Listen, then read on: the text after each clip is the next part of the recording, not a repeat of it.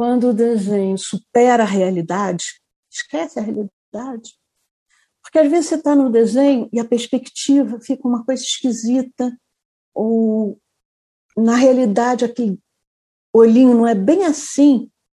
Né? Se você fizer mais tortinho, mais retinho, ele vai ficar mais bonito no desenho. Então, se, se o teu desenho está mais bonito que a realidade, esquece a realidade, vai para o desenho.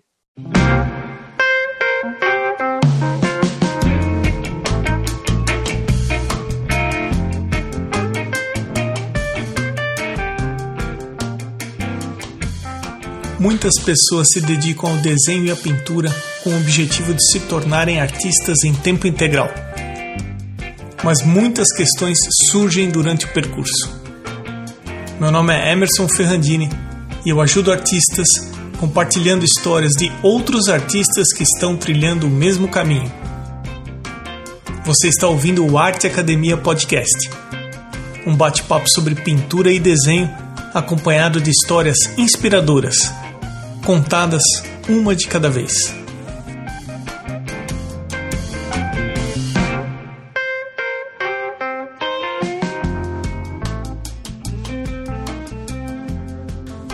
E com vós coisas, eu espero que esteja tudo bem por aí. Antes de começarmos o nosso bate-papo de hoje, fica aqui um convite para visitar o Arte Academia e conferir os quatro cursos que estão abertos nesse momento curso de desenho, composição, pintura realista e criatividade. O endereço é www.arteacademia.com.br. Vamos então para o bate-papo com a Bia Maurício. Bia, seja bem-vinda ao Arte Academia Podcast. Eu que te agradeço. Adorei o convite. Adorei. Então, falando em convite, a gente trocou umas mensagens antes e você me perguntou, Emerson, como é que você chegou até mim? Isso é uma pergunta meio recorrente ultimamente, porque eu tenho dado bastante atenção às sugestões que eu recebo de artistas. E isso começou a aumentar, o volume cresceu de uma maneira que eu perdi o controle de quem indica quem. Então eu até tentei achar quem foi que indicou você para mim no podcast? Eu olhei os e-mails, que não são poucos. Olhei Instagram, eu não consegui achar. Então, primeiro eu preciso pedir desculpa para a pessoa que indicou a Bia. e se Vamos ver se a gente acha, né? Então, por favor, quem indicou a Bia Maurício, ou deixa um recadinho no, no, no post no Instagram que eu vou colocar o dia que entrar o episódio da Bia no ar é, mas, Bia, foi assim que eu, que eu cheguei até você. Então, eu gostaria de conhecer você, conhecer a sua história. É, é eu gosto de contar minha história, sabe, Emerson? Por quê? Porque eu acho que é a história de muitas mulheres. Né? Acho que mulheres da minha idade têm essa história. Né? Que eu me formei em desenho industrial né? Uh, pela FAAP, exerci como desenhista de estamparia de tecido, né, no ateliê da Artefato Móveis, com a artista Beth Neves, que foi muito importante para mim. E era um ateliê muito movimentado. Nós tínhamos é, desenhista de arquitetura, tinha fotografia, vitrine, móvel. É, era um, um ateliê grande. E, às vezes, era solicitada a gente de madrugada, a luz para poder fazer a foto tem que ficar de madrugada. Véspera de coleção, a gente chegou a dormir lá, né? passar noites sem dormir pra, em véspera de coleção.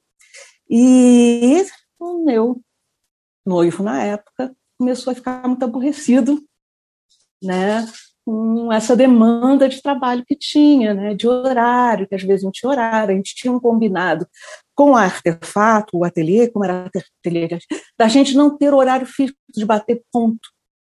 Porque artista não tem, né? É, vai, né? Então a gente ficava horas lá, né? Às vezes de madrugada, fim de semana, não tinha muito. Isso começou a incomodar. E chegou uma hora que ele botou a faca no peito e falou assim, ou, ou emprego ou casamento. É, e eu já namorava há sete anos. Então, né, larguei tudo, né? E fui casar. casei, uh, tentei ainda fazer alguma coisa em casa, de freelancer e tal, mas logo eu fiquei grávida, fiquei enjoada com as tintas, com cheiro de tinta, mexia com guache, e o vai e vem de... Né? abandonei. Abandonei a carreira, virei esposa, virei mãe, né? Depois eu me separei, né?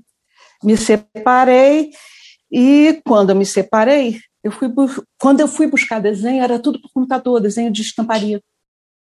E eu não sabia nada de, de computação, não tinha nem computador em casa para estudar, né? E aí fui procurar outras outras coisas, né, para poder fazer. Fiz vestibular para farmácia, passei em farmácia, fui farmacêutica de homeopatia, trabalhei como farmácia porque eu gosto, gosto de plantas, gosto das plantas medicinais, estudo há muito tempo plantas medicinais e fui fazer farmácia por causa das plantinhas, né? Trabalhei e nisso, assim, filho crescendo, separada, naquela batida de, de mulher separada, né? Quando os meus filhos se formaram, né, quando o meu segundo filho se formou, aí eu respirei e falei assim: chega, estão encaminhados, agora vou voltar. Quantos anos a gente está falando aqui? Mais de 30. 20, 30 anos você ficou. Do, do momento que você parou de criar, de pintar, de, de desenhar, ilustrar, para o momento que você retomou, são 30 anos. 30 anos. 30 anos afastado. Aí eu voltei para fazendo um quadro para criança, de retrato de criança, com um mundo meio mágico, de fadas, não sei o quê. E senti falta da, de base de aquarela. Eu gostava de pintar, mas eu nunca tive aula de aquarela. Eu tinha já duas, mas nunca tive aula formal de aquarela. E comecei a ir atrás de professores para cursos livres ali na casa do artista, né? Aí fui uma vez e perguntei assim, olha, você, uma das professoras, né, que deu um curso, você dá aula particular? Eu queria, falei assim, não, mas eu indico o meu professor. Deu o nome do professor. Não fui atrás, fui ver outros professores que me indicaram. Segundo curso de aquarela que eu fiz na, na casa do artista, fui atrás da moça, olha, você dá aula? Olha, eu dava, não dou mais, mas eu indico meu professor, que era o mesmo. Aí eu falei assim, opa, tem alguma coisa. Nessa época, eu estava fazendo em casa um curso de desenho com um professor particular. Né? E cheguei para o professor particular e falei assim, ah, chega professor de aquarela, não sei o quê, parará. Aí ele falou assim, mas eu dou aula de aquarela. Eu falei assim, ah, desculpa, eu não sabia. Né? Eu fui procurar, não sabia que você dava aula de aquarela. Aí ele perguntou, quem que indicaram? né? Qual foi esse professor? Aí eu falei assim, o nome do, do professor Wagner Zuri. E esse professor de desenho falou assim: está como melhor. Não, não vou te dar aula de aquarela, vai para o Zuri. E aí foi quando eu retornei, eu fiz um ano de curso com o Zuri, o curso dele é de um ano, né? A, a primeira aula foi muito engraçada, ele fazia uma aula experimental, né? e pedia se você tivesse material, levar para ele. Você traz o que você tem em casa. E eu levei o que eu tinha, que eram dois kitzinhos de aquarela antigos, e ele mexeu e falou assim: essa aquarela daqui é da Windows Unido de quando? Eu disse, ah, de 30 anos atrás. Aí ele botou do lado, a outra era uma schmink, ele botou de lado. Não mexe nessas agora, não. Elas são muito boas. Você tipo assim, não, você não está no nível para esse tipo de aquarela. Aí ele deu uma indicação de uma aquarela mais é, semi-profissional que eu comprei para poder fazer o curso. E eu falei que ele traumatizou, porque o tal kitzinho da Winston Newton está né, tá fechadinho aqui até hoje, eu não tenho coragem de mexer nele. Mas foi, assim, uma descoberta maravilhosa. Foi um curso muito bom. Uh, eu me vi fazer, me desdobrando na aquarela, me achando mesmo na aquarela. Né? Me achei mesmo nesse meio. Eu queria pegar esse momento aí que você uhum. Você cursou desenho industrial e você começou a atuar na área de criação. Eu também cursei desenho industrial, mas não foi na FAP, foi na Belas Artes. E e você passou aí cerca de 30 anos com isso de lado, você deixou isso abafado, guardado, uhum, escondido. Uhum. Tem algumas pessoas que ouvem o podcast que não tiveram esse primeiro momento de contato, eles já foram direto para direito, para engenharia, para agronomia, eles já foram direto para alguma outra área, mas eles se descobrem envolvido e tendo uma inclinação, uma aptidão com o desenho depois de 30, de 25 anos depois de formado. Esse momento que você falou assim, ó, quer saber de uma coisa? Chega para mim, eu vou começar. A partir daí para frente, o que que aconteceu? Você se arrepende de ter deixado tudo de lado e ter mergulhado de cabeça. Como é que foi esse momento daí para frente para você? Não, eu não me arrependo. Bom, a minha família ficou de cabelo em pé, né? A minha família é uma família grande, eh, são cinco irmãos, todos muito unidos. Domingo todo mundo se une, aquela coisa. E aí o pessoal ficou assim: ah, vai contar para o desenho, ah, vai abandonar a farmácia, ah, né? Foi aquela, aquele grito, né? Mas eu uh, eu tenho uma. Não é sorte, mas eu sou uma pessoa abençoada. O Pai do céu me abençoou com uma família muito boa e com pais maravilhosos. E o meu pai pôde me deixar um, uma certa reserva para que eu me sustente né, até as coisas caminharem. Porque eu não, eu tô desde, eu voltei em 2016 a pintar e não tenho até agora uh, o sustento com desenho. Tá? O que entra de desenho dá para comprar material, mas não consigo me sustentar. Né? É, é um, um, uma área muito difícil. Né? Eu vejo que eu estou começando agora a ter um conhecimento, um reconhecimento das pessoas, né? Uh, agora, depois desse tempo todo, uh, obrigado Instagram. Aproveitando que você comentou disso de ter um reconhecimento e obrigado Instagram, para quem está ouvindo o podcast agora e quer ir conferindo, o perfil da Bia é bia.mauricio e você pode conferir as aquarelas da Bia. Eu te interrompi, Bia. Vamos em frente. Não, não. É, é um bate-papo gostoso, né? E, e, eu sinto assim. Eu, quando voltei para aquarela, fiz quadro para crianças, vendi quadro para criança, com rosto de criança, as mães pedia, tia, né? E, mas eu sentia que a minha aquarela ainda não tinha um, um porquê, né? Ela ainda não tinha um, um bia, né? Um porquê da, da, daquela aquarela, né? Para que, que você está desenhando, né? Eu desenhava, desenhava e, e eu gosto de detalhes, tá? Então eu, eu uso aqueles pincéis zero, zero, zero. Faço tudo muito minucioso. Eu, eu gosto de me perder nos detalhes. Eu sou uma pessoa detalhista nos desenhos. E, e me fugia isso, e, e, o Zuri, que depois professor virou meu amigo, a gente conversa muito, ele me orienta muito também, e ele falava assim, Bia, o virtuosismo é ótimo, mas é só virtuosismo. O que, que você vai fazer com esse virtuosismo todo? Né? O que, que você faz com isso? Né? É, a gente já tem máquina fotográfica. Né? Então, o que, que você vai fazer com, com isso? Né? Isso ficava na minha cabeça. Né? Eu pintando.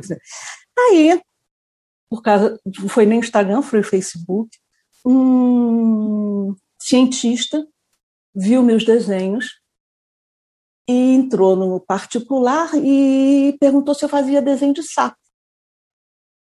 Desenho de? Aí, sapo. sapo. Ah, sapo. Sapos. E eu tinha dois desenhos ou três desenhos de sapo, mandei para ele. Ele falou assim: Ah, eu adorei. Você não quer fazer uma série? Eu estou fazendo um congresso e no congresso vai ter um stand de arte. E eu quero botar coisas relacionadas, né? Era um congresso de herpetologia, eu nem sabia mim o que, era isso. Herpetologia, o estudo dos anfíbios. E, e fiz essa série, fui para o congresso, eu expus no, no, congresso, fiz um monte de amizade, foi muito bom. Né? Então, eu tenho muitos amigos agora biólogos, né? vários biólogos. E nessa procura por, por bicho foi muito engraçado, que eu desenhei, procurei desenho de sapos lindos, né? assim, coloridos. Fiz, mandei para ele, ele tá lindo. Mas você não faz sapinho brasileiro? Não tem nenhum brasileiro. Eu disse, putz. Aí comecei uma nova pesquisa para fazer sapinho brasileiro, mandar para ele. E nessa pesquisa, né, ficou uma coisa que é muito restrita ao mundo dos biólogos, né, que são os olhos dos sapos, que eu não sabia, eu só fui encontrar essa beleza é, porque eu fui, fui procurar sapo. Eu acho que nenhum artista vai atrás de sapo, né? Eu fui atrás dos sapinhos e descobri nos olhos dos anfíbios uma beleza, assim, um mundo de, de, de cor e de beleza assustador, né? Eu falei assim, gente, ninguém conhece isso. Como é que pode ninguém conhecer essa beleza, né? Uh, são olhos que são uh, tem um sapo o olho dele é dourado, literalmente dourado, dourado e preto, né? E eu fiquei encantada. Falei assim, eu vou pintar o olho de sapo. Aí comecei a pintar o olho de sapo, sapinho pequeno. E, e, e teve uma, uma, uma sorte, porque a mesma época que eu fui convidada para fazer esses sapos, né? Eu já estava pesquisando, fazendo os olhos. Eu ganhei um concurso uh, com o pessoal da companhia Arte Cultura, que teve uma exposição na Assembleia, e eu ganhei o primeiro prêmio. E como primeiro, segundo prêmio, como segundo prêmio era uma exposição no Jan, no restaurante Jan, aqui do Itaim, que é um restaurante japonês super, né? famoso, super chique, e casou. Então, eu passei a desenvolver os olhos do sapo para essa exposição. Né? E, e aumentei, ampliei os sapos. Né? Os olhos eram só pupilas dos sapos. E quando a gente quando você começa a pesquisar, né, que as pessoas não sabem, eu boto isso da hora, os sapos são desse tamanho né? são pererequinhas, a maioria é pererequinha, lagartixinha, elas são mínimas. E precisa de câmera especial, de um fotógrafo especial para isso, para fotografar, dar close na, na pupila do sapo. E eu comecei a ir atrás dos fotógrafos. Então, foi uma pesquisa que me levou quase dois anos. É, de ir atrás dos fotógrafos para pedir a permissão de uso da imagem. Né? Então, eu não ia fazer sem a permissão deles.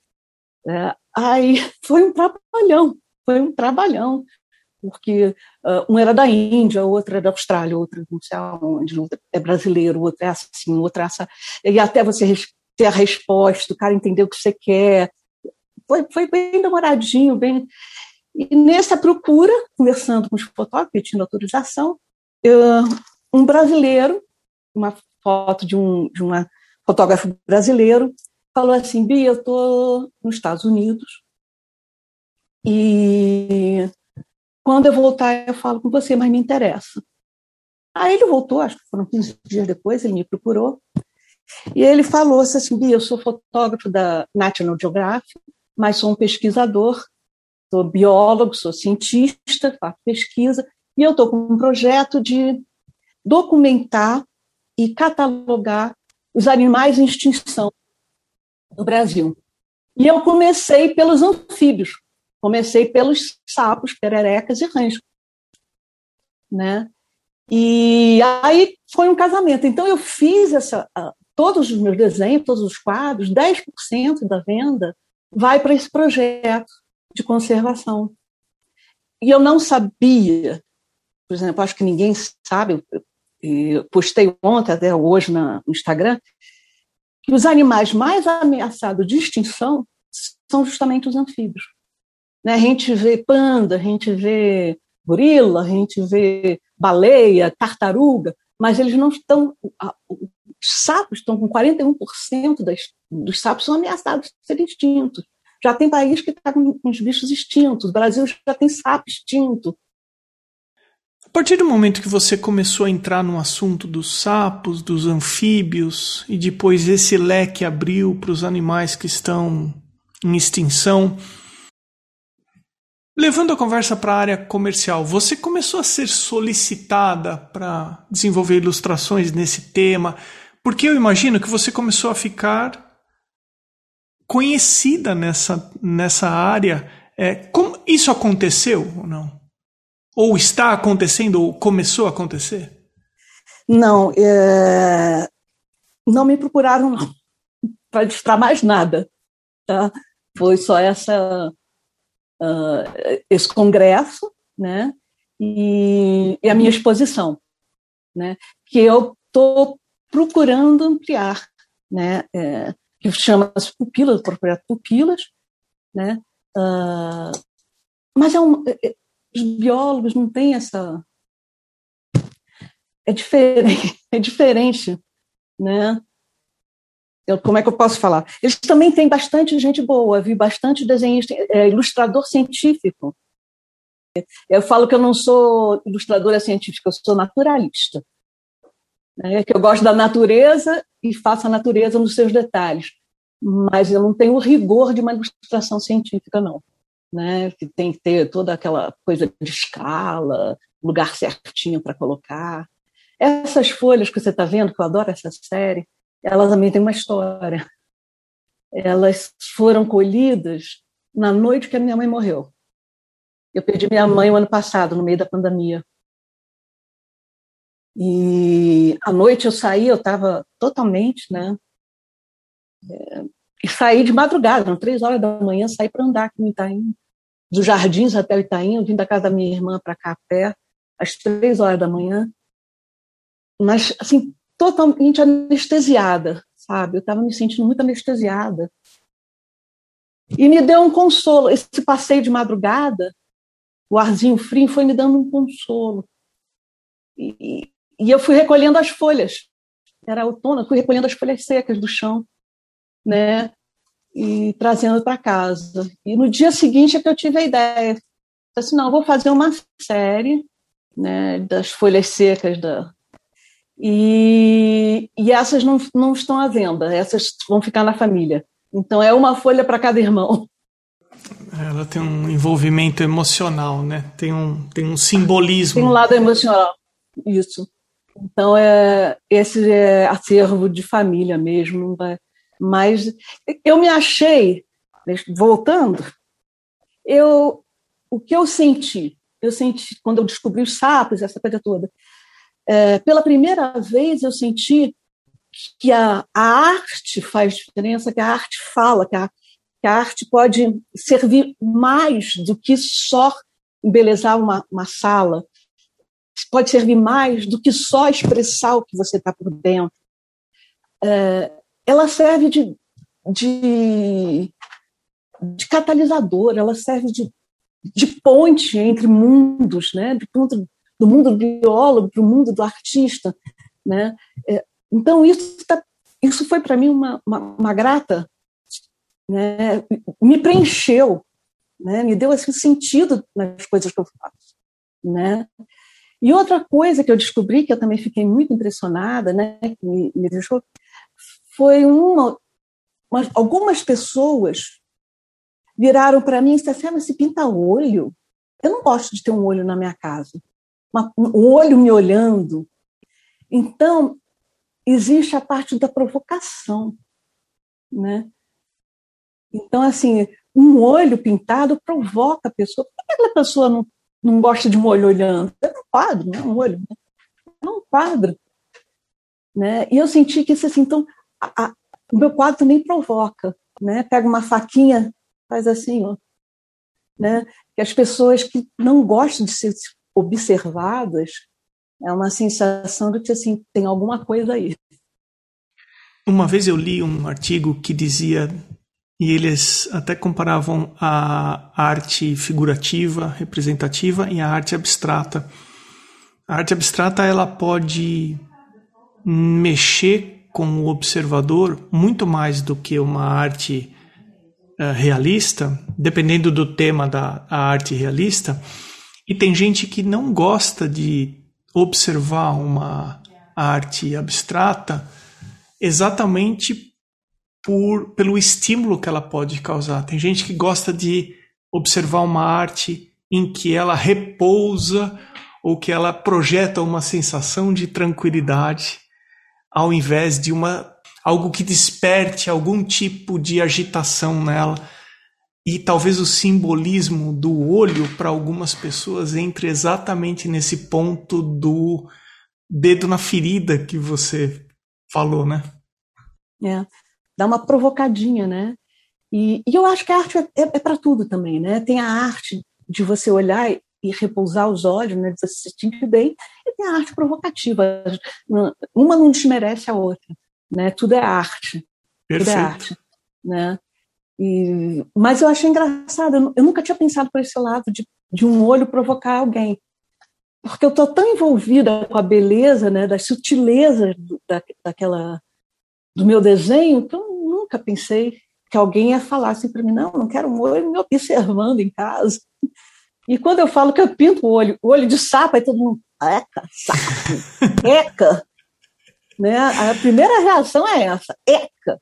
Né? Mas quando você vê os olhos, são olhos limpos. Todos os artistas, independente do momento que eles estão, seja um estudante, uma pessoa que começou a se envolver com arte recentemente, ou alguém que está há muitos e muitos anos na estrada. Eu acho que a gente sempre está buscando alguma coisa, sempre tem alguma dificuldade que está enfrentando, sempre tem alguma coisa que está querendo atingir, que algum objetivo, alguma meta, alguma coisa do tipo. E você contou para mim assim, Emerson, eu voltei, eu fiquei 30 anos parada, eu retomei, eu me capacitei na aquarela. Eu busquei uma identidade minha na aquarela. Eu, eu busquei um porquê de fazer o que eu venho fazendo ultimamente. Eu consigo gerar algum dinheiro, eu consigo fazer algum dinheiro com a minha aquarela, mas ainda não é o quanto eu quero fazer com a minha aquarela. Diante do que está acontecendo hoje em dia, aonde que você encontra mais dificuldade? Aqui é um ponto para mim que é difícil acho que são tantos, né? Não é só um, se fosse só um, a gente batia, valia, né? Mas eu acho muito difícil uh, a valorização da arte. Eu acho que as pessoas não, não têm noção do trabalho que a gente tem para fazer um quadro e não se dá o valor. Eu acho isso. Uh, a gente devia, nós artistas, devíamos é, mostrar mais isso, sabe? Porque é, eles falam assim: é tão fácil para você, né? Você já tem um dom, já nasceu com isso, né? É tão fácil, assim, né? Aí eu começo a falar assim: não, não é assim. Né? Eu, para poder fazer a minha série, eu tenho um caderno de pesquisa para aquela coisa dos olhos, eu tinha um caderno de pesquisa. Né? Pesquisa dos sapos, dos artistas, dos fotógrafos, do que precisava, do que precisava, de preço, de orçamento, de orçamento disso, de orçamento daquilo. É pesquisa, gente. Você, eu não, é, a hora mais fácil é sentar e pintar. Essa é, é, é, esse é o fácil. É você sentar e pintar. O difícil é o resto. E é difícil é, eu vejo que as pessoas não sabem disso. Quem não é artista, né? Você vai vender geralmente para quem não é artista. O artista não compra de artista, praticamente, né?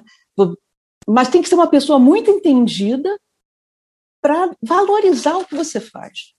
Então, acho que a, gente não tem, a gente tem um mercado que está sumindo. Aquarela, então, eu acho que ela agora está tendo um pouco mais de importância, mas foi muito tempo é, tida como uma arte, dentro das artes, uma coisa ralé, era um, um ralé, assim, é um rascunho, não é um, não é uma não é um óleo, né?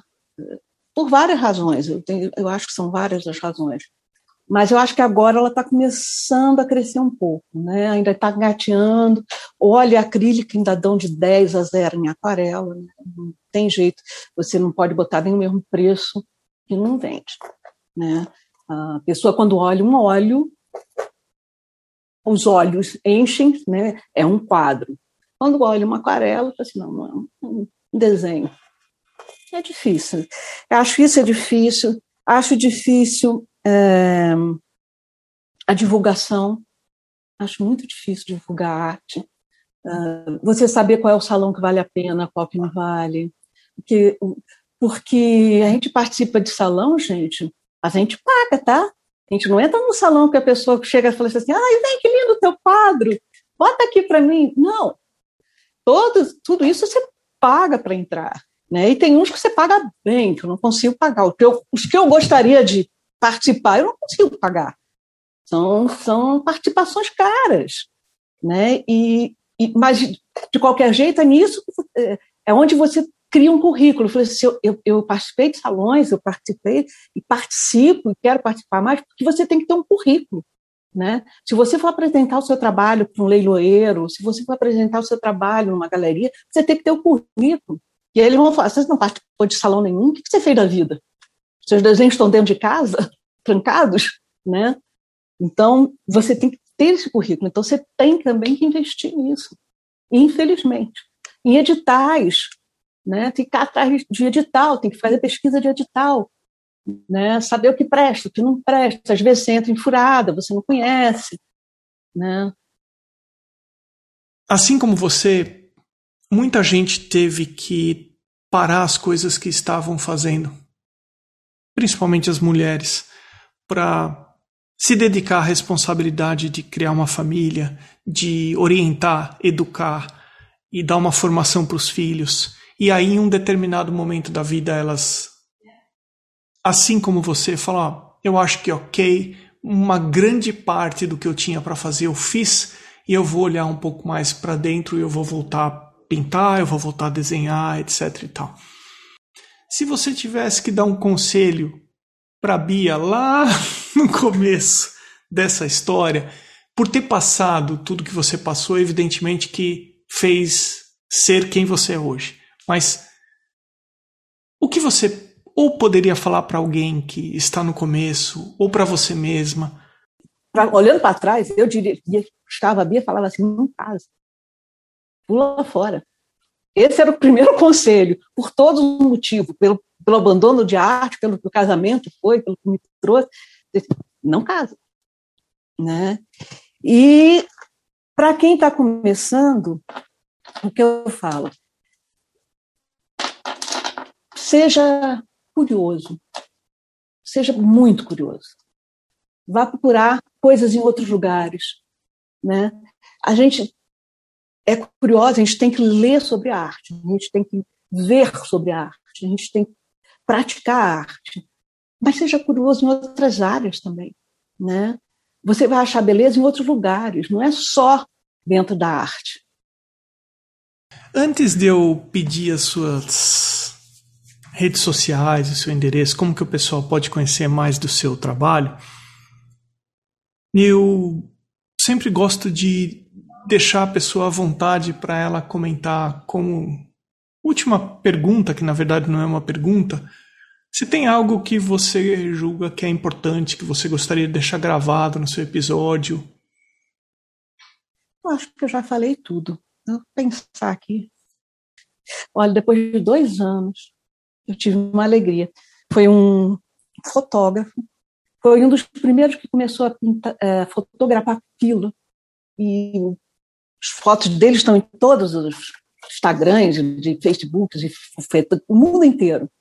E eu, quando eu comecei, eu comecei a ver os olhos dele também, né? Quando eu vi os sapos, eu vi as fotografias dele. Dois anos atrás eu mandei e-mail, mandei isso, mandei aquilo. Nada, nada. E agora eu vi que ele tinha Instagram. Fui no Instagram dele, mandei uma mensagem no direct, disse, olha, eu estou te procurando, é assim, eu sou artista, pinto pupila de olhos, eu gostaria de, Aí eu mandei para ele alguns quadros meus. Aí ele ficou encantado. Nossa, é muito lindo. Você fica à vontade de pintar o que você quiser, meu. Ai, foi uma alegria. Você não tem noção. Porque eu ficava sempre na, na vontade de pintar as fotos dele e não poder. Né? Eu pensei assim, nossas fotos são maravilhosas, mas eu não posso pintar. Eu não tenho autorização do dito cujo para. Aí veio esse, uh, uns dez dias atrás. Ai, fiquei tão contente, tão contente. Nossa.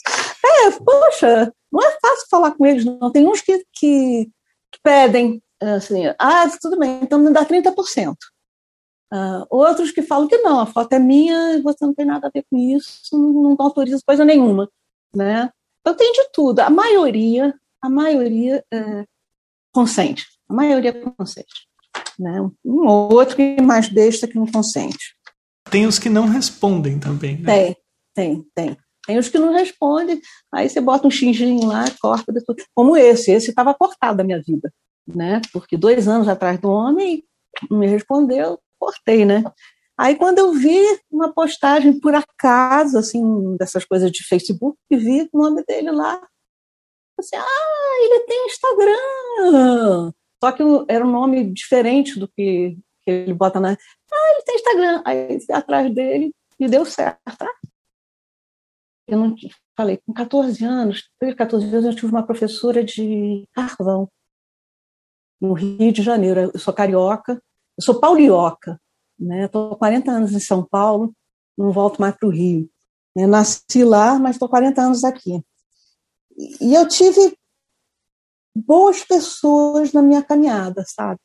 Eu tive essa senhora, uma professora de carvão, eu tive a Beth Neves na Artefato, que é uma, uma grande artista, e ela me deu várias lições, aprendi muito com ela.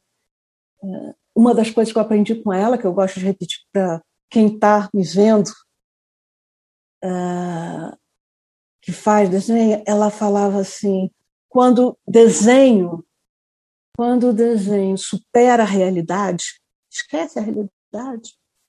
Porque às vezes você está no desenho e a perspectiva fica uma coisa esquisita, ou na realidade aquele olhinho não é bem assim. Né? Se você fizer mais tortinho, mais retinho, ele vai ficar mais bonito no desenho. Então, se, se o teu desenho está mais bonito que a realidade, esquece a realidade, vai para o desenho. Ô Bia, e onde o pessoal pode conferir os olhos do sapo? Olha, eu tenho o Facebook, que não está tão atualizado, que é Bia Maurício, e o Instagram, basicamente é o Instagram, bia.maurício. No Instagram que você vai achar é lá que eu estou mais atuante, né, para responder, para poder interagir é, pelo Instagram.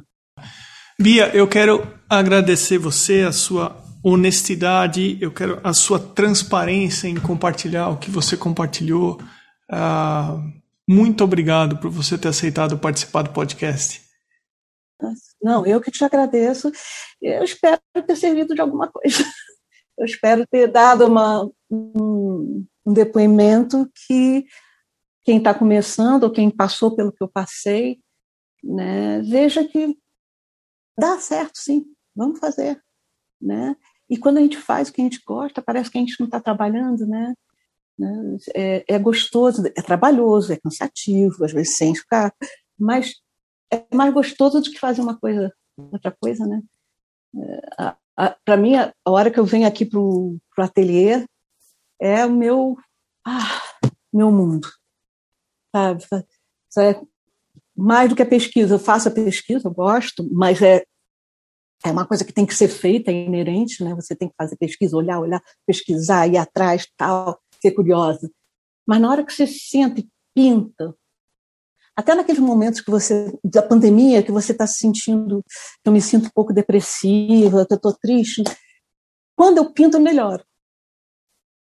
Quando eu pinto, eu, ah, eu fico melhor, né? nem que não seja meu trabalho em si, né, mas seja uma coisinha ou outra, né? Você está vendo o gatinho ali deitado, você pinta, você está vendo. O ato de, de, botar no papel me faz bem. Não sei se, se faz sentido ou não para as pessoas, mas é, me dá um bem-estar. O Arte Academia Podcast possui uma campanha no site Apoia-se, apoia.se. Os apoiadores são importantíssimos para que esse projeto continue acontecendo. Eles foram até o arteacademia.com.br, clicaram em podcast, depois em apoie o podcast. Os apoios são a partir de R$ reais mensais. Considere ser um apoiador também do Arte Academia Podcast a seguir o endereço no Instagram dos atuais apoiadores: Irmigar Underline Desenha, Pellegrini Ivana, Fabiano Araújo Artist, Mônica Mendes Artista, T Costa Arte, Sérgio Underline Fuentes Underline Ilustra, Rogers.artist, Duarte Underline Vaz Underline, Mário Sérgio Freitas, Amanda Underline Novaes Underline Arts, Patrícia underline PV, a.casa.a1, janaínaângelo.arte, arte gravura, mari.delmonte, beatriz underline lima underline arts, msouto.arte, Vinícius Mendes arte, Vancasberg. Você pode também ser um apoiador anônimo e eu agradeço aos que optaram por apoiar dessa forma. Tem episódio novo do Arte Academia Podcast sempre às terças-feiras, às 21 horas e 21 minutos. E no próximo episódio. Então eu queria dizer o seguinte: a minha visão do dom é o seguinte: o dom é a gente, na verdade, fazer uma coisa, muitas vezes não alcançar o objetivo que você se propôs. Você sonhou com o quadro, mas na hora que o quadro está pronto, ele não é como você sonhou. Então você não atingiu aquele objetivo, tem uma certa dose de frustração em muitos momentos. E para mim o dom é você, mesmo se frustrando, você seguir em frente. Eu sou o Emerson Ferrandini. Obrigado pela companhia e até o próximo episódio do Arte Academia Podcast.